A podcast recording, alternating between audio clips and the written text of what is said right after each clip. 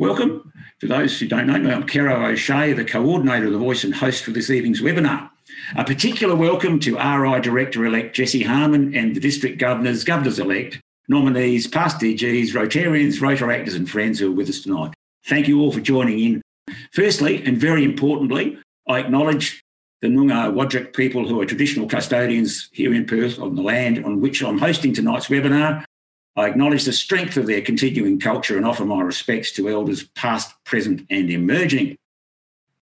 Now, I'd like to introduce D'Arcy. D'Arcy Walsh is a fascinating guy. He's got an amazing international business and professional profile over a period of 35 years, working as a specialist in various education areas in terms of displacement, resettlement, consultation, policy development, institutional capacity building, peace initiatives, poverty alleviation, and project management uh, in general. D'Arcy's been a Rotarian for 27 years and has done some wonderful leadership stuff. Most importantly, in terms of tonight being the design and delivery of the Rotary Adelaide turnaround model, which was, of course, collaborative with other presidents. D'Arcy has distilled the Rotary Adelaide model to five simple generic steps that any club can implement He's here tonight to help other clubs achieve a sustainable growth profile. So, on that note, I'm really pleased to introduce D'Arcy Walsh. Over to you, please, D'Arcy. Well, thanks very much, Caro, and, and also Jessie. Um, and it's a pleasure for me tonight to give the second part to this Adelaide story, following on from David's presentation a couple of months ago. Uh, as David said back then, the, the Rotary Club of Adelaide, like most clubs in the developing world, back in 2015 had declining membership numbers, an aging membership profile. Our average age was 69 then. Very low number of female and younger members, and very few members from different ethnic backgrounds. We were probably a, a disaster about to happen. We decreased some 30% over the uh, previous 15 years, about 10% a year for, for each five years in that period and we were wondering where we were going to be going. We were predominantly an aging Anglo Saxon male membership. And if you look at that photo at the bottom there, that's a photo of a luncheon meeting in February 2014. You can see the back of balding heads of some 65 men there, I think.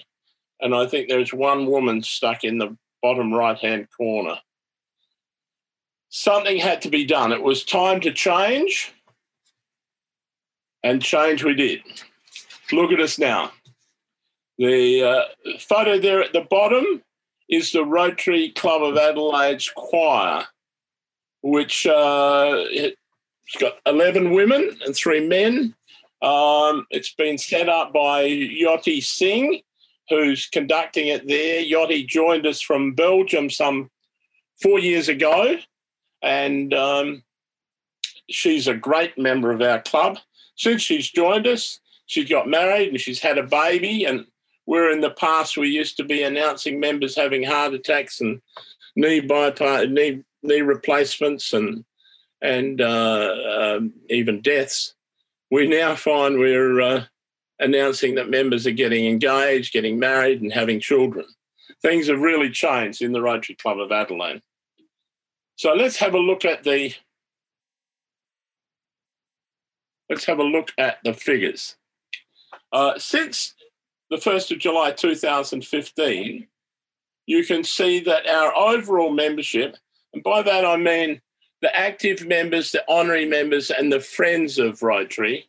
Uh, we, we classify the friends as part of our membership group because they pay 225 bucks a year to be a friend, and many of them actually donate to the Rotary Foundation, and we think they're valuable members of our club. So our total numbers in the last nearly six years have increased by 26, which is a 15% increase. And if you look there at the number of uh, members under 50 and the female members, they're pretty substantial rises. But you might say, how do you get such a substantial increase in females and members under 50 when your active members only increase by 10 and some 6%? we need to have a look at what happened here with respect to the active members. Now, since that 1st of July 2015, we've lost 60 active members. 29 have died, 12 of them have transferred to either honorary or friends, three were de- delisted, and 16 resigned. Unfortunately, six of those were uh, younger members, all five of the ones under 50 listed there, and one other one, because of prior to COVID, they had to move into state for employment. And a couple of them were actually on our board. So that was pretty disappointing. But we have attracted during this period some 70 new members, 28 of which are under 50 and 33 female members. So you can see that's why we've been able to make such a huge change in the demographic of our club. And you can see here, as we look at that specifically, we now have 22.6% of all our members are under 50, 25.6 of our members are female, whereas previously that was 12 and 13%. Our average age has dropped from 69 to 61. And we now have members that were born in all of those countries Brazil, Mexico, Italy, India, Pakistan, Vietnam, China, and so on. And that's quite incredible. And it's led to an enormous change in the nature and culture of our club. And that's what's brought about many of the, the changes and made them sustainable. So, how do we really turn this around? Well, obviously, we did lots of different things. And some of those things we continue to do today. Some we've finished because that was part of a cycle. Some we've modified. Some we might revisit later. But collectively, the impact has been that we've completely changed the way we operate and, and the culture of the club. Now, we're a large inner city club, and all clubs are a bit different. So, what we've done may or may not work in every club. But if you look closely at what we did and you try and group it under a common philosophy or logic, you come up with what we call five generic steps, five groupings of all the activities we did to help turn around the club. But very quickly, initially, and I'll go into details, those five holistic steps are developing an awareness and a commitment amongst members getting the club ready to accept new members, finding these potential new members, getting them to join, and then having done that, welcoming and retaining them. Now, let's look at details of each of those five steps. And in so doing, I'll, I'll talk about some of the activities that we've done and, and also some other ones that could be done.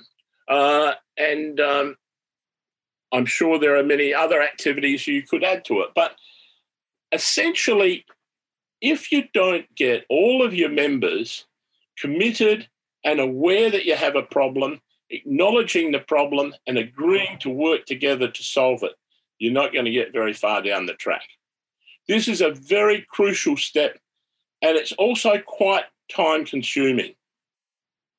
Now, I've heard recently that um, I think in our district, something like six presidents have resigned because they're in, attempting to undertake change within their club and they're back against that has brought about such friction that they've resigned. Now, that's very disappointing, but I'd say to them that if they had tried to uh, get the whole membership to appreciate that the club had a problem, and get them to commit to work together to solve that problem, they wouldn't have had to resign.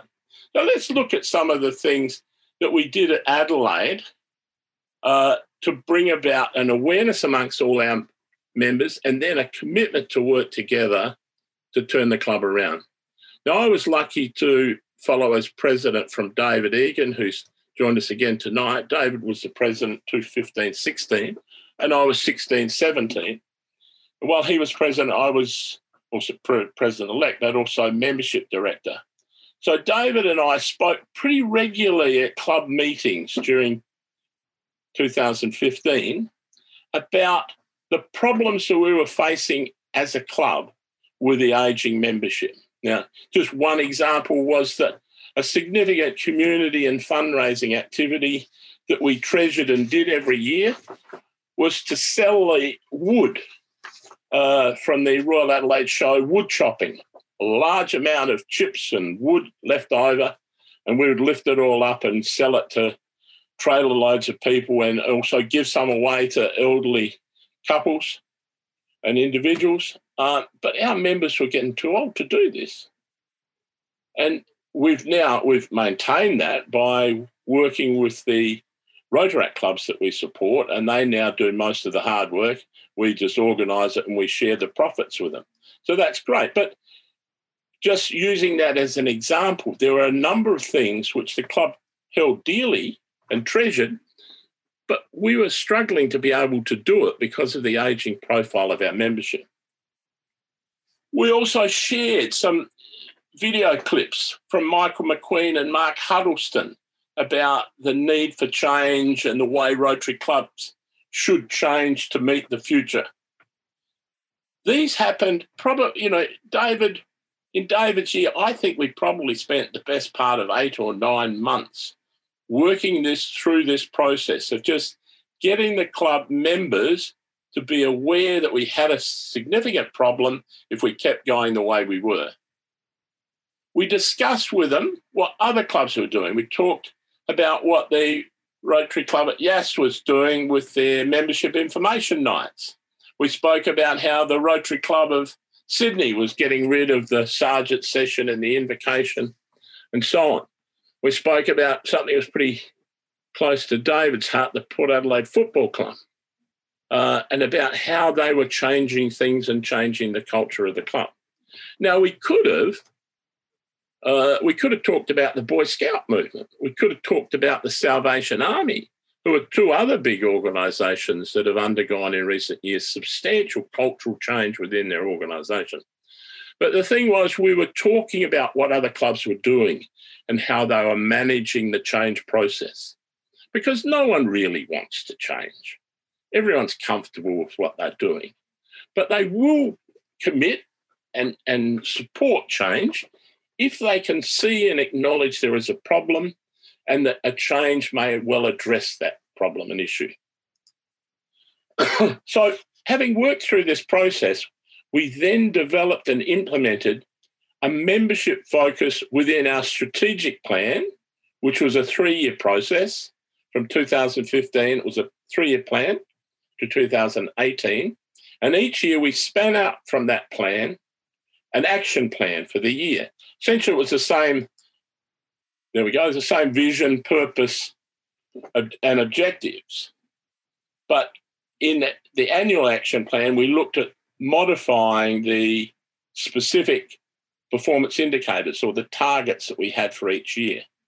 Now, what we were trying to do was develop a more vibrant, effective, and proactive club where members enjoyed being actively engaged and contributing their talents, networks, time, and resources in serving local and international communities, the club, and one another. That's what we were really trying to do. We had two objectives to do that. Objective two was dealing with, with our bringing together our fundraising and our community support activities, community development work, and integrating that. But the one that we're interested in tonight was objective one.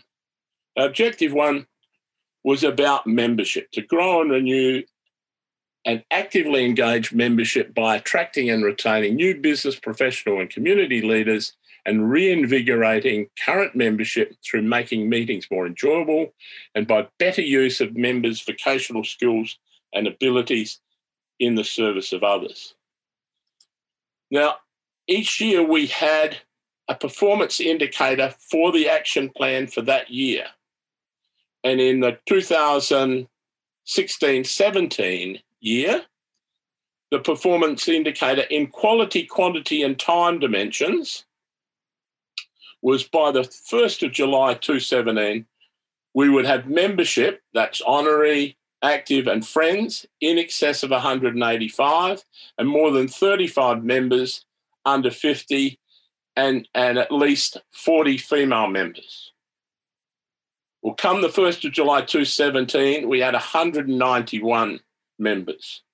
We had 42 members under 50 but we fell short on the females. We had 38 female members at that stage.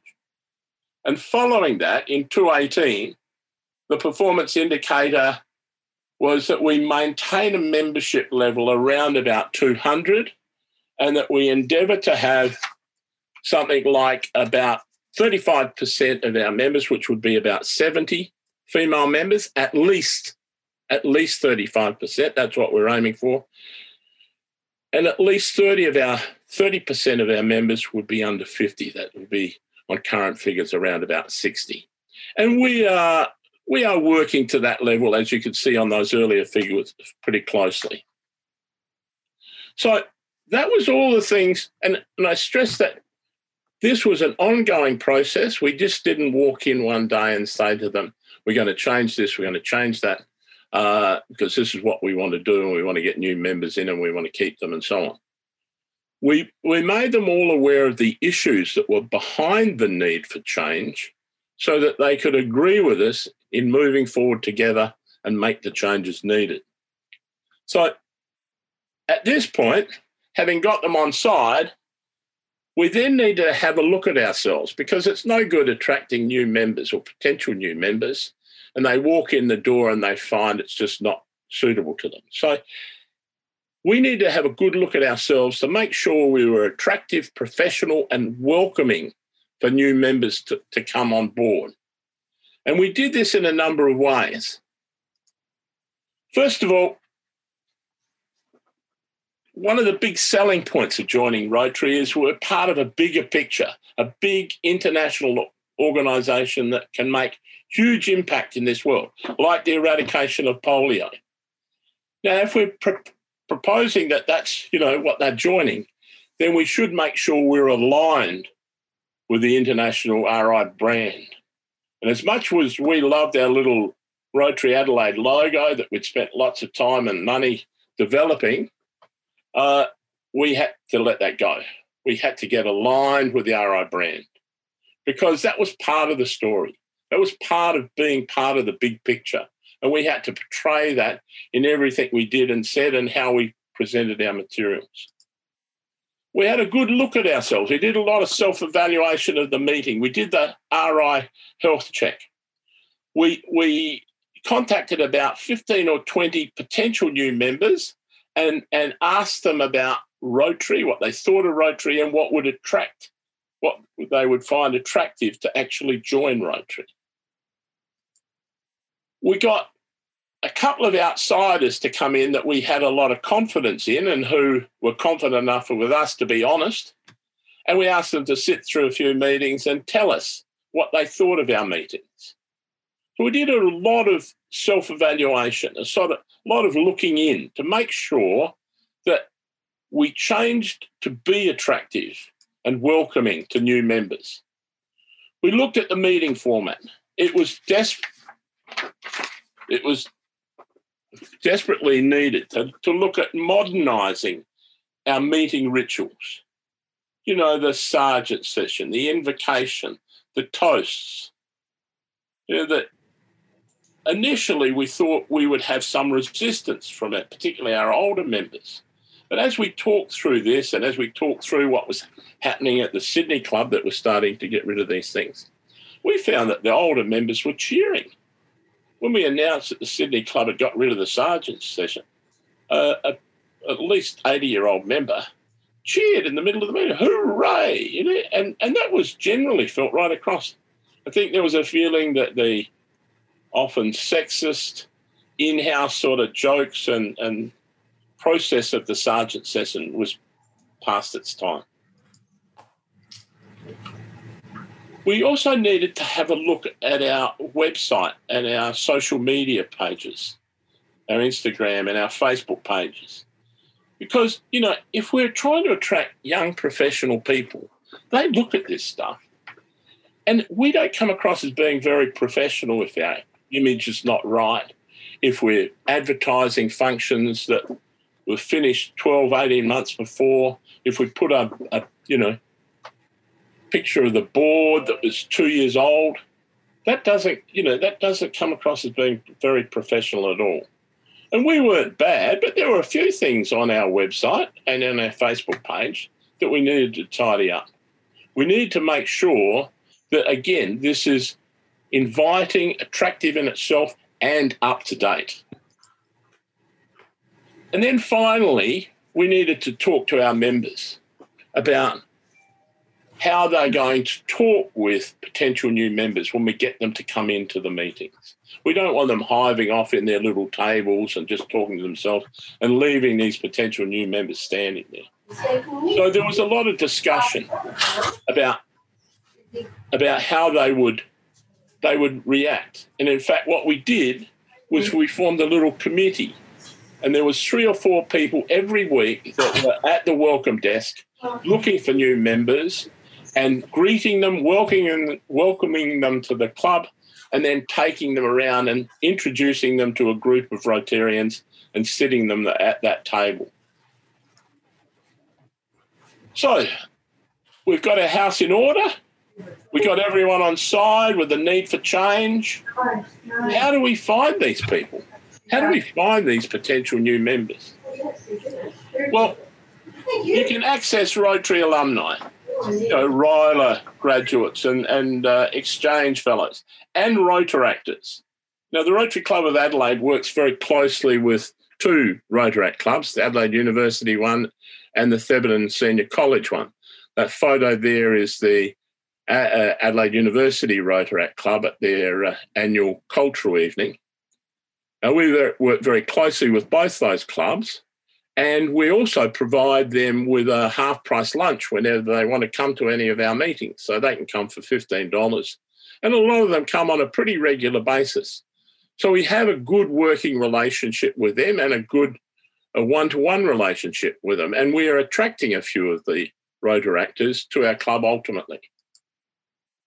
You can approach new small businesses, particularly if you're in a country area. If there's someone starting up a new business, they're looking at networking, they're looking at being seen to support the community, and Rotary seen as a good community support organisation. You know, you'll get some interest there. Look within your expanded families.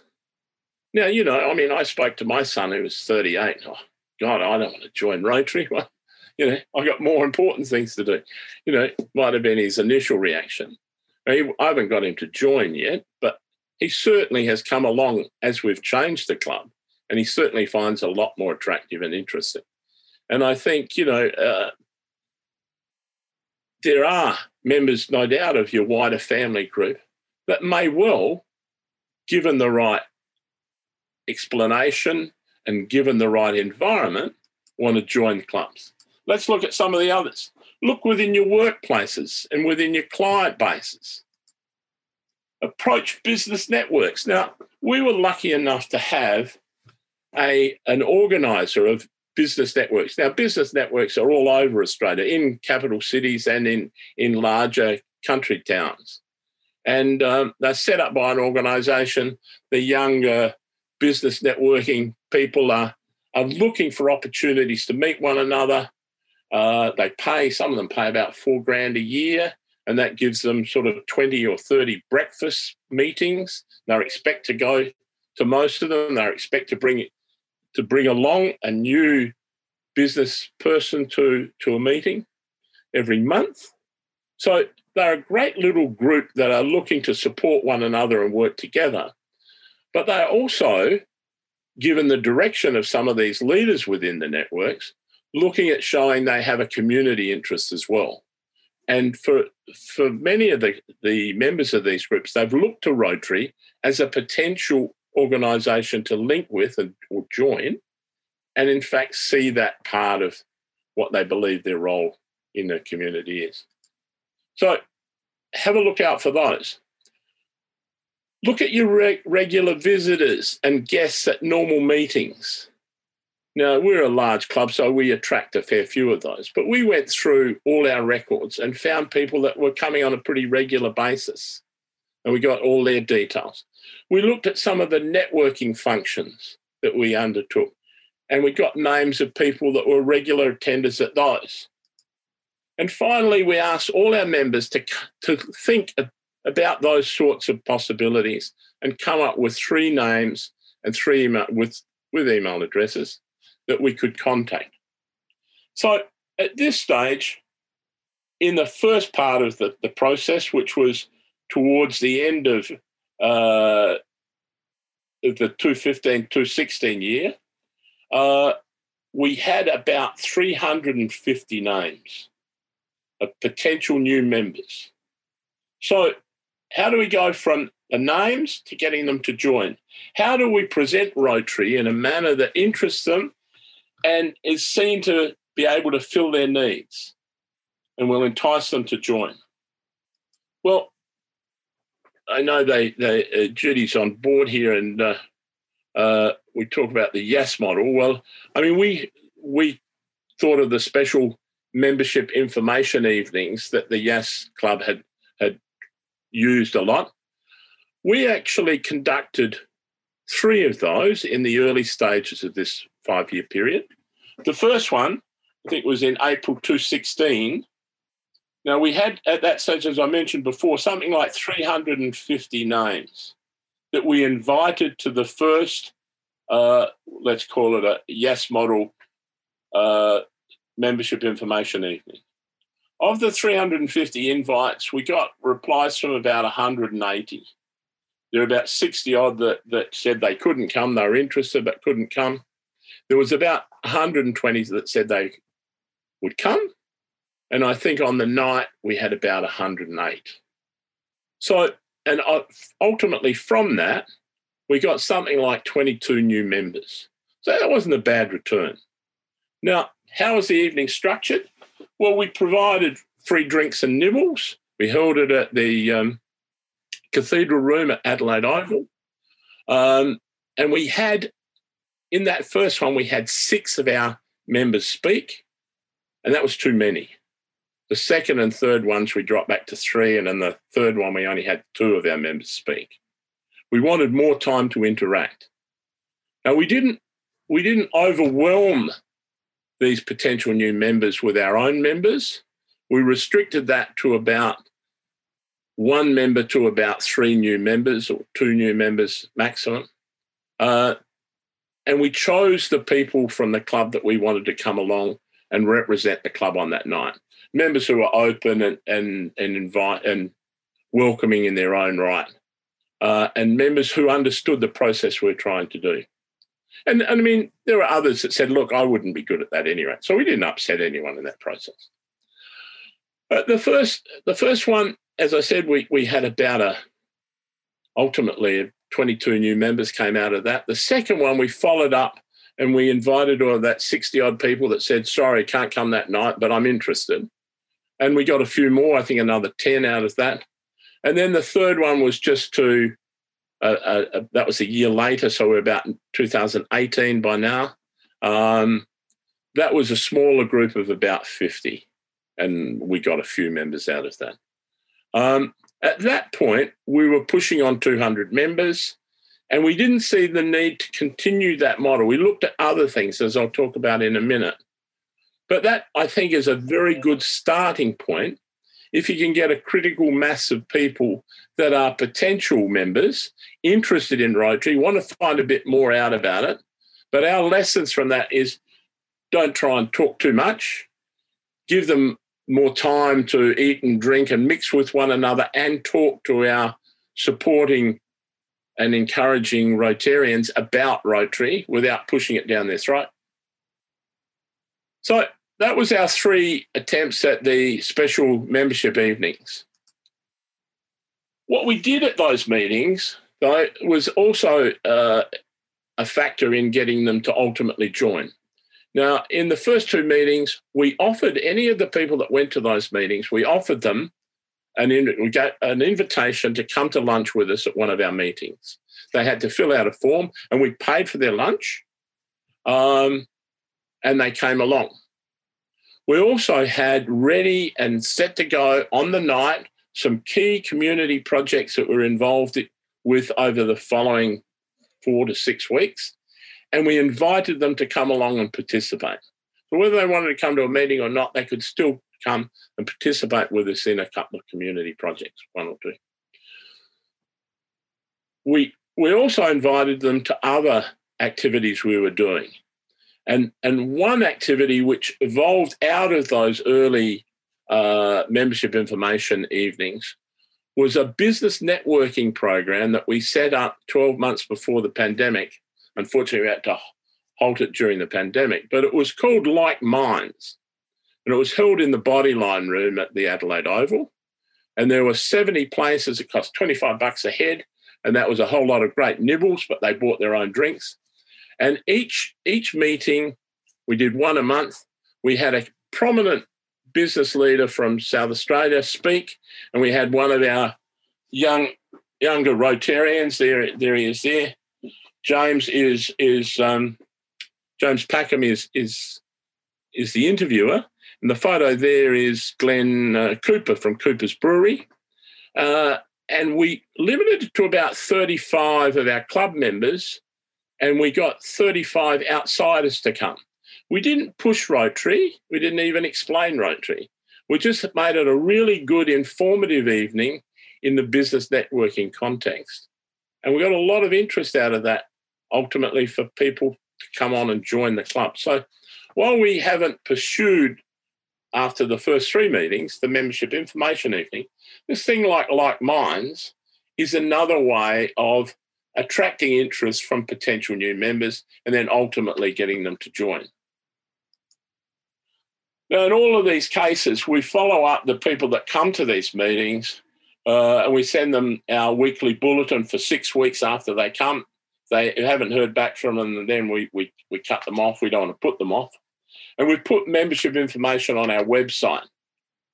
And, and what's more, we've showed interest in them. We're communicating, listening to them, uh, and, you know, one of the things that we talk about is what would you like out of an experience in Rotary? What would you like to do? And we've been able to um, encourage a lot of our new members to actually start up little projects within the club. And I'll mention a couple of those later. Now, having got them to this point where they're the club's on side, the house is in order, we've got all the names, we've we've got people now wanting to join. How do we welcome them and how do we retain them? Well, we've got a mentoring program. So every new member has a mentor. And this is one of David's little projects. And you can see David there produced that brochure. Uh, and he's talking to a, a, young new member, David Liu from Taiwan. Um, and this is a, an important part. And we train our mentors. Well, that that's actually a, a membership, a, an information brochure on mentoring for members. We acknowledge them right from the beginning and we make them feel welcome. We ask them what they want to do and we listen. We get them involved on committees as soon as possible. We use their members' profile. Now, all members in our club do a, a sort of a one page profile of their business background and experiences. Uh, and we can cross reference uh, interest groups out of that. And, and so we, we use them to link their membership profile with members with similar backgrounds and interests. And, and, and we establish networks there. we have these regular, we now have two a year what we call new members evenings. Again, it's a uh, nibbles and, and a few glasses of wine. Uh, and they talk to a, a, selected group, mainly from the membership committee and the board, who go along just to listen to them and explain anything they don't understand. But it's mainly about them forming networks amongst themselves. Uh, now, here we've got two of our newer members. That's Jyoti, the uh, convener of our chorus, our, our choir. And on the left is Tatiana. She's come from uh, Romania. Now, she joined the club about two years ago, and she's already got a project up and going, which the Rotary Club of Adelaide support to Romania, where we collect a whole lot of kids' clothing and stuff and send it to poor communities in Romania. So both those those women have joined in the last four years, and um, they are um, very much doing their own thing right from the start of their time within the club. Up here, we have our young treasurer, Nick Handley, and he's talking to Priyanka, who's become a member. Um, and we use him a lot in these membership information evenings. We used him a lot also in the new member fireside chat evenings, uh, so that we weren't all old faces there talking with them. We asked them about themselves, and we because we're a large club, we have a monthly fellowship night, uh, and um, essentially our guest speakers at those fellowship nights are our new members, uh, and they tell us a little bit about themselves. We've one of our new members came came from India. He was a um, film producer in Bollywood. I mean, his talk was absolutely fascinating. Um, but every every month, one of these new members talks. We have about 30, 30 of our members go along to those monthly social evenings. So that's the five steps. In closing, can I just say it is a holistic approach. It will work in most clubs, but it takes time. You know, we're, we're nearly six years into this process. We've fine tuned it. We do things a little bit differently now. And essentially, we're just maintaining the numbers we want. And by nutrition, natural nutrition, because of the age of our membership and the attraction of new members, we're changing the profile of the club all the time, generating new ideas and new opportunities. And I think that's what makes clubs attractive to these potential new members, that there are opportunities that they can align with, that they want to be part of. But I stress it takes time. As I said at the beginning, that first step, making all club members aware that you had a problem, a significant problem, and if you didn't do much about it, you probably were going to be dead in the water in 10 or 15 years. So then getting them to commit to it and working through the whole process. It takes time and it needs the involvement and commitment of all your members. It also takes some money. We have an annual budget for the membership committee, uh, and that pays for those new membership evenings. It paid for the new members' fireside chats um, and any other activities, brochures, and so on for the mentors. And I mean, if you're serious about it, then you need to put some time and money into it it's not a minor cosmetic change. I get annoyed when people say, "Oh, yes, we've worked through those." You know, I spoke to the club about that last week, and now we're starting to find new members, and you know, we're going to have a membership night in about six weeks. It doesn't work like that. It it takes time. It's a significant cultural change within your club, because you know, if if you can get them all on side and committed to work together, you still got to make sure that the club culture changes to the extent that it is attractive and inviting to new members. Use the resources that are available through RI, through the district, and other clubs. Address the changes that we find today in, in, in volunteering. Be flexible and accommodate meaningful opportunities for these new members. The image we portray is important. That's why it's so important to get your your house in order and make it an attractive environment. What, how we portray ourselves, even in public, you know, if we go out selling sausages at Bunnings, you know, if we're a club of only eight or 10 members and all of us are over 70 and we're standing there and someone says, Oh, where are you from? We're Rotary Club X. How many members in your club? Oh, we've got eight. You know, and you look around and everyone's over 60 or seven, and I'm in that boat myself. But I mean, we, we want to retain our old members, but we need to be careful what image we portray to the public because a lot of a lot of these younger members that we'd like to see join us often think of us as being sausage sizzlers at Bunnings. And if they also think we're old, you know, they probably think we're dead in the water. We've got to come across, if we are selling sausages at Bunnings, it's about telling them what we're doing with the money we're raising at the time young people will do fundraising. They will go along with hierarchical structures, but they want to feel that it's their choice. They want to feel that they're doing things. Listen to some of the Michael McQueen stuff. They've got to feel that it's going to be something that they're going to enjoy doing. And they'll do things as a means to an end, like the fundraising, if they can see it's doing great service to the community ultimately and, with the money that's being being uh, obtained. Working together has big advantages. I mean, I talked about some of the things we did as a big club. Now, you know, you might say, "Oh, that's all right. You can you can get hundred people to a membership information evening." Uh, we're, our club's only twenty members. Well, Sure, but why don't you join up with two other Rotary clubs so that you're 60 or 70 and between you run one membership evening? You know, we often think too, we, too insular in our thinking uh, many times. We need to, to look at the advantages of working together in bigger groups.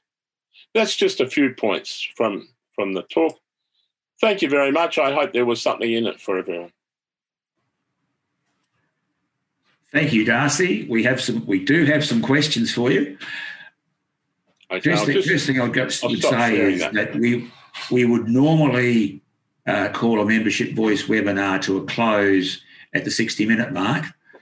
Given what I see as the importance of the, some, the, the questions that I've received and the importance of this topic, um, I'm prepared to extend it, understanding that people may uh, that people may leave if they if they do have other commitments or, or, wish to. So, the first question we have is one that Neil sent in. Neil from Attadale sent in uh, before the webinar, and I'll, I'll read it. D'Arcy, RC Attadale is a medium-sized suburban club with an ageing membership. Without exception, family members have shown little interest in joining the club, and there is limited scope to attract work associates. The days of approaching the local business proprietor as a likely member appeared to have disappeared can you comment on this, please? Yeah, look, none of this is easy. It's not even easy for big clubs. Um, I think, you know, if you're finding that sort of uh, resistance or you're not finding opportunities there that maybe we found, then look at the community, look at the issues, look at the, into the multicultural elements of your community. As I said before, we've attracted a huge lot of new members from different ethnic backgrounds. And I mean, in some areas, our clubs are situated in, in areas where there are issues in the community, maybe because of some integration of, of different ethnic groups. You know, that would be a great thing to do as a Rotary Club with your local government unit, with your council, and get a, a presence in the community that everyone knows and acknowledges that in itself is going to be attractive to a number of people. And as you're doing this work and people come along and watch and show some interest, invite them to join you. Young people, as I said before, want to serve. They want to be able to do the sorts of things that you might be able to be seen to be doing in those sort of communities. But you need to be seen as a vibrant and with it an evaluating a value adding organisation for these people, I think. So yeah, look, it's not easy, Neil. I know Neil; he's an old mate of mine, but um, and Giovanna, hi. um, yeah, look, look to the local community. Look to maybe working with some other clubs in your area, and hold one of these evenings and showcase what Rotary does. You know, I mean, we in that first membership information evening when we had too many speakers, we had a you know a grants focus. We had uh, youth programs focus. We also had a focus on what RI's done in in polio and so on. And people find that stuff really interesting.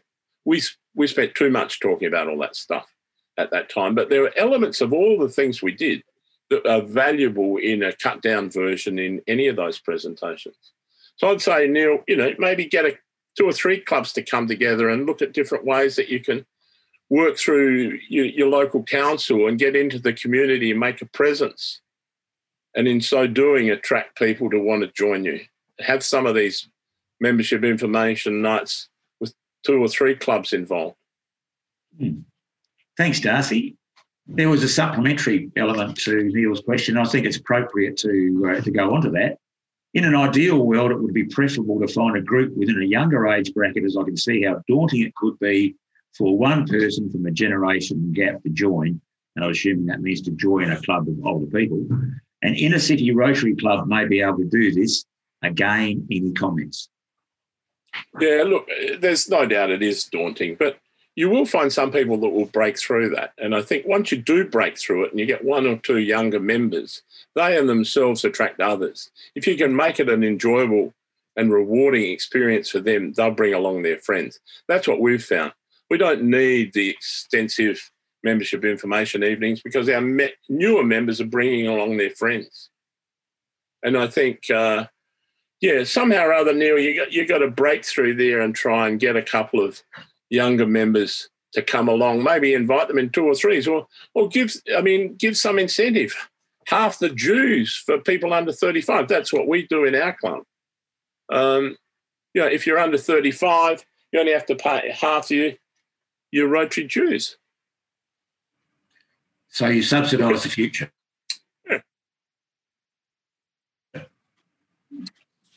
Okay, Sorry, so another question. David's with me. Uh, you know, David and I were partners in this whole process. David did the part one, and David can step in and, and provide some answers as well. No worries.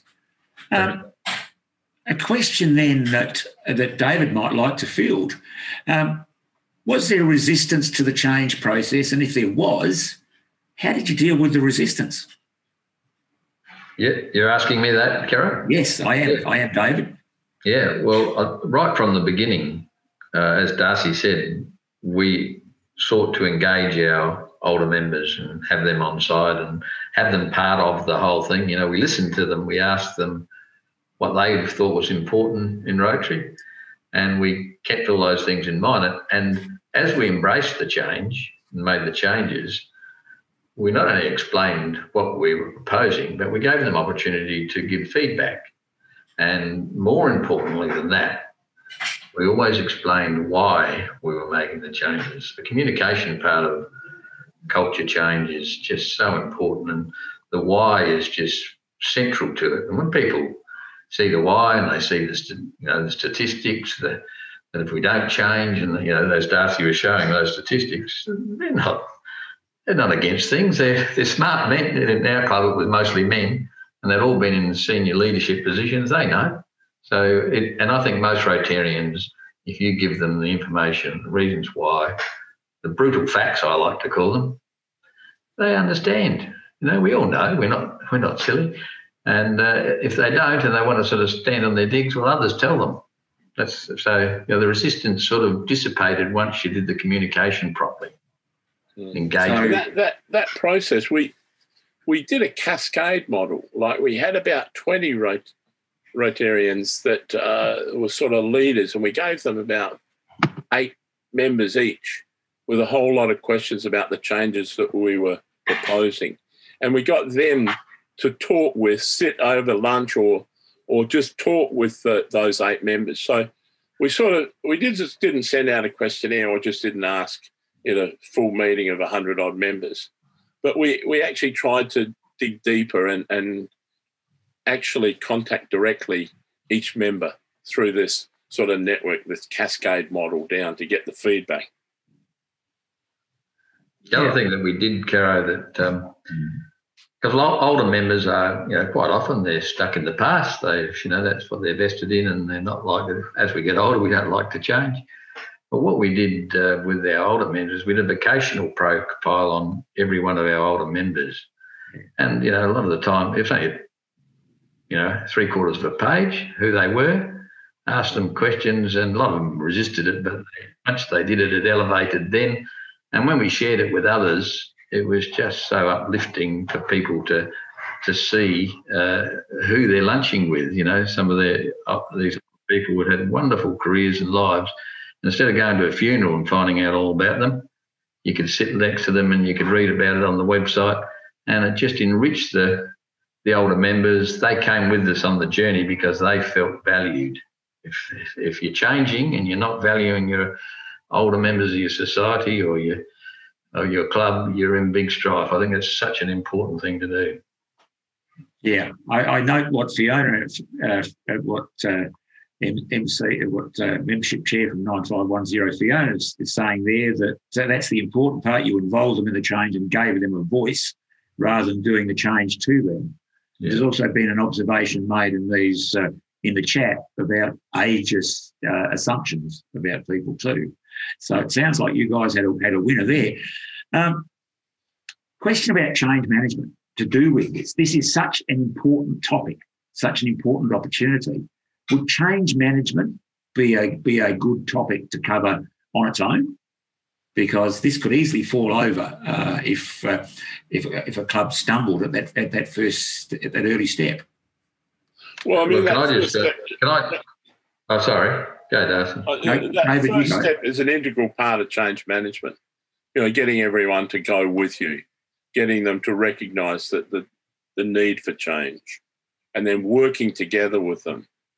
I mean, so th- there's in in that presentation I've just given, the the first few steps are a, an integral part of a change management process, where you get commitment from everyone, a recognition that you have a problem that you need to work together on to solve. So if you don't get that, you won't make the changes. You know, I, I mentioned the six presidents. I know of another two women that, that came in in following years as president in their club. Great, great Rotarians, very keen and enthusiastic, and implemented all these changes in their club. One year later, an older conservative element got back into the leadership positions within the club, and all the changes were thrown out the window.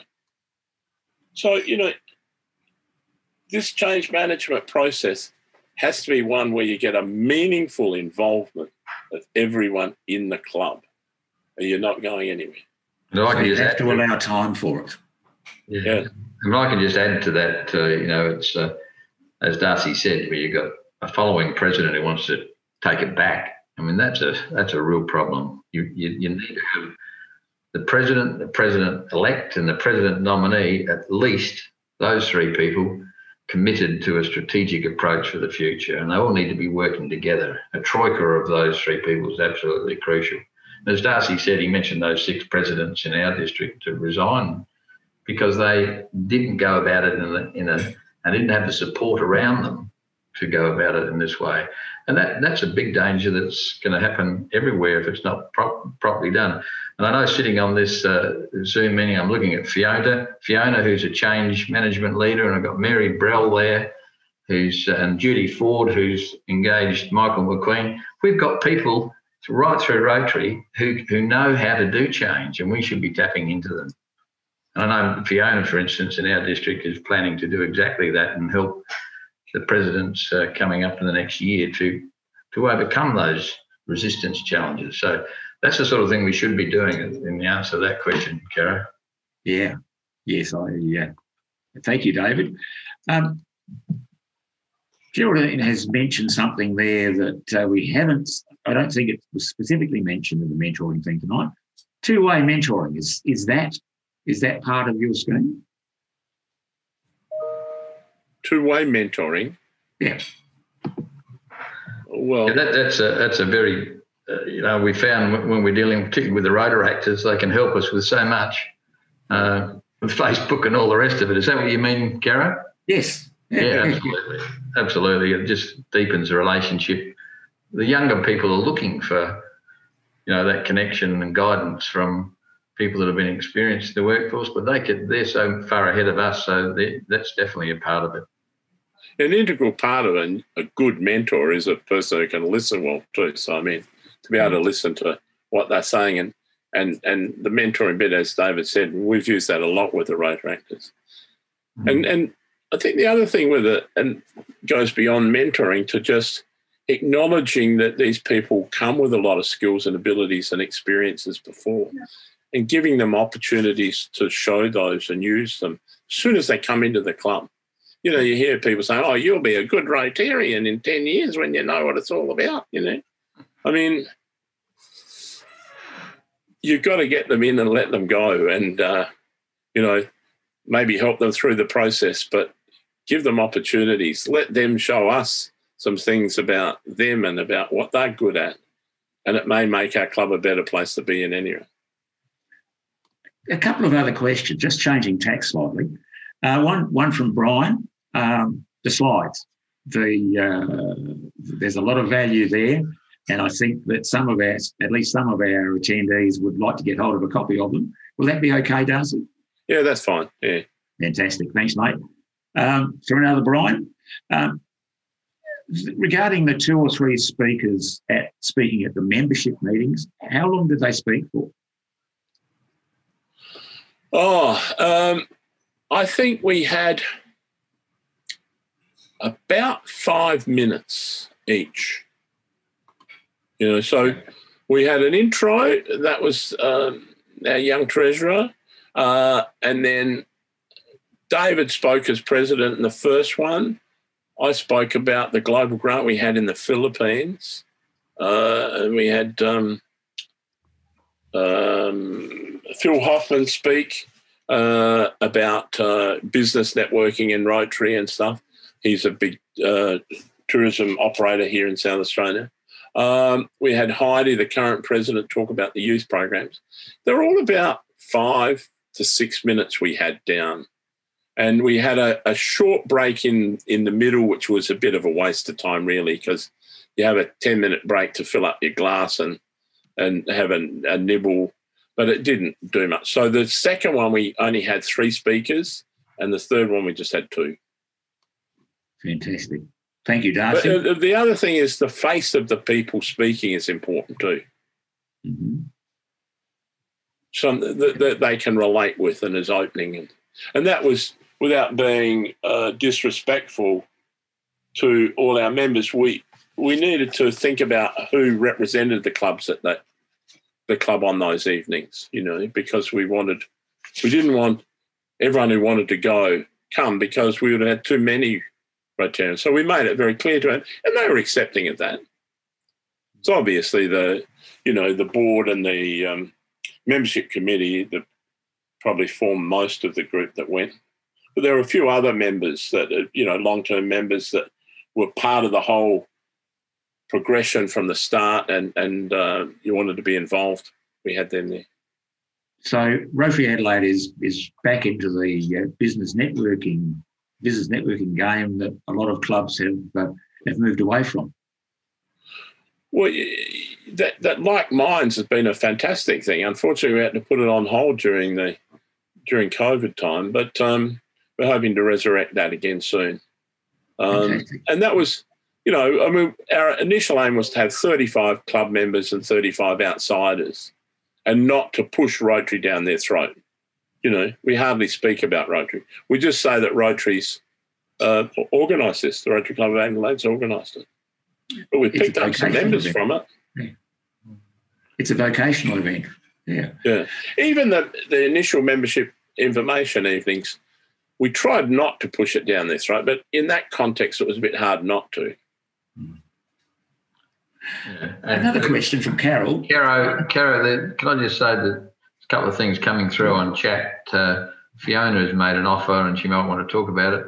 Uh, but also, um, other people are asking for copies of the slides as well. And uh, I know you tend to send out the uh, recording as well. So, hmm. no, it, the, the, slides will be made available to everyone. Fiona to say, would you? She's got a hand up. If you could allow Fiona to say something.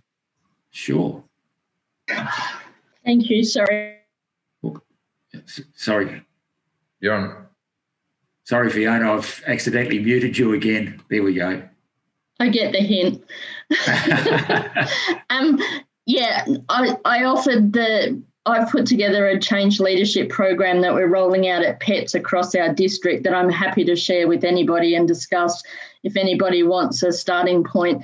Um, but I've got so many comments coming through that I actually can't keep track of them. So I'm wondering if they can go through you or if I give it to you to share with them, I'm just, I can't Absolutely. write them down quick enough. Absolutely. Anybody that wants that uh, from Fiona, just uh, just let me know. Fiona, uh, I'd love to have a chat with you about a membership voice appointment for that too. I think it's, that would be great. That would be great. Um, yeah, this question from Carol, I, I, I think it's important because one of the things, one of the illusions that could travel with tonight is that for all I got a bit old and and uh, and tired, Rotary Adelaide's a pretty wealthy club, so they can do stuff that poorer clubs can't do. And the question is this from Carol. It's obvious that the venues are quality establishments. How important is venue quality to membership interest. Um, quality comes at a cost. Is this a barrier? If so, how do you overcome it? Well, uh,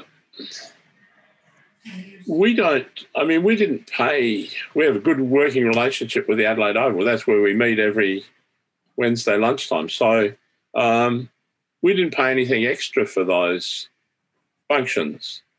Um, we didn't pay a lot of room hire for any of those functions we've had.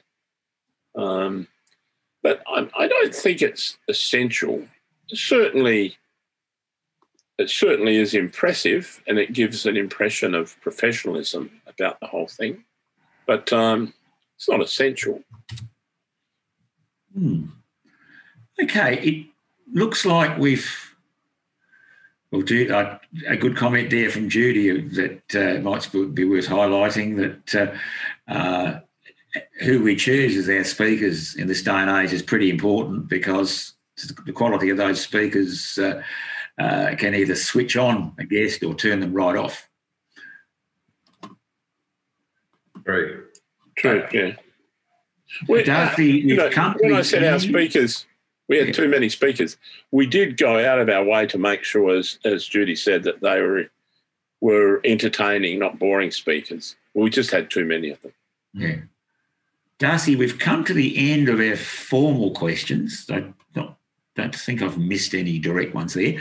Would you like to uh, to sum up before we before we close before we close for the night? Well, I, I think I probably did that towards the end of the presentation, but uh, I'd just like to say that it, it's not a five minute wonder thing. This is a, a long term commitment and a commitment that can only be made with the full uh, support of all your members and virtually the full com- support of probably two or three presidents at least. Because, you know, the whole group, and David was the first in in the th- first president in the strategic plan. I was the second and the third. We were all worked together. We were a team, you know, and um, we're all committed to the same thing. You, it would be disastrous to have, you know, um, something like this set up, and uh, one or two years into the process, a, president comes in and says, "Oh, I don't want this," you know. So it's essential, I think, that uh, you see it as a, a long term plan. You get the commitment not only of your members, but the leaders during that period, uh, and that you work together and involve everyone in the process. They own it and they'll commit to it. They'll commit to the changes that they make because it's their changes. Fantastic. Thank you, D'Arcy. What I'm going to ask do now is ask everyone to unmute because one habit that we've brought over to Zone 8 uh, is that we like to express our appreciation for the uh, uh, for our uh, for our guest speakers. So if you join me, please. Well, thank you, D'Arcy, and thank you, David. D'Arcy. And a quick plug before we go. Next month, uh, in the, in our uh, in our keynote Tuesday, uh, fourth the fourth Tuesday time slot, we have Adrian Roach giving a uh, giving a uh, pretty special uh, uh, take on creating and maintaining a new Rotary Club. We have Andy Rajapakse with a 9640 uh, steamroller. Uh, and Andy, of course, is moving into a special role supporting new club development uh, next year. So, Andy will be presenting on that. And in July, the Demon, Girding the Demon, we're going to be talking to uh, Noel Trevaskis about redistricting. So, those, those four in the pipeline and several more to, that we're still planning. So, hope you can join us for at least some of those. Thank you and good night, everyone. Thank you. Right. Bye. Thank you. Thank you. Thank you all very much. Thank you, Thank you. That was great. Thank you. See ya.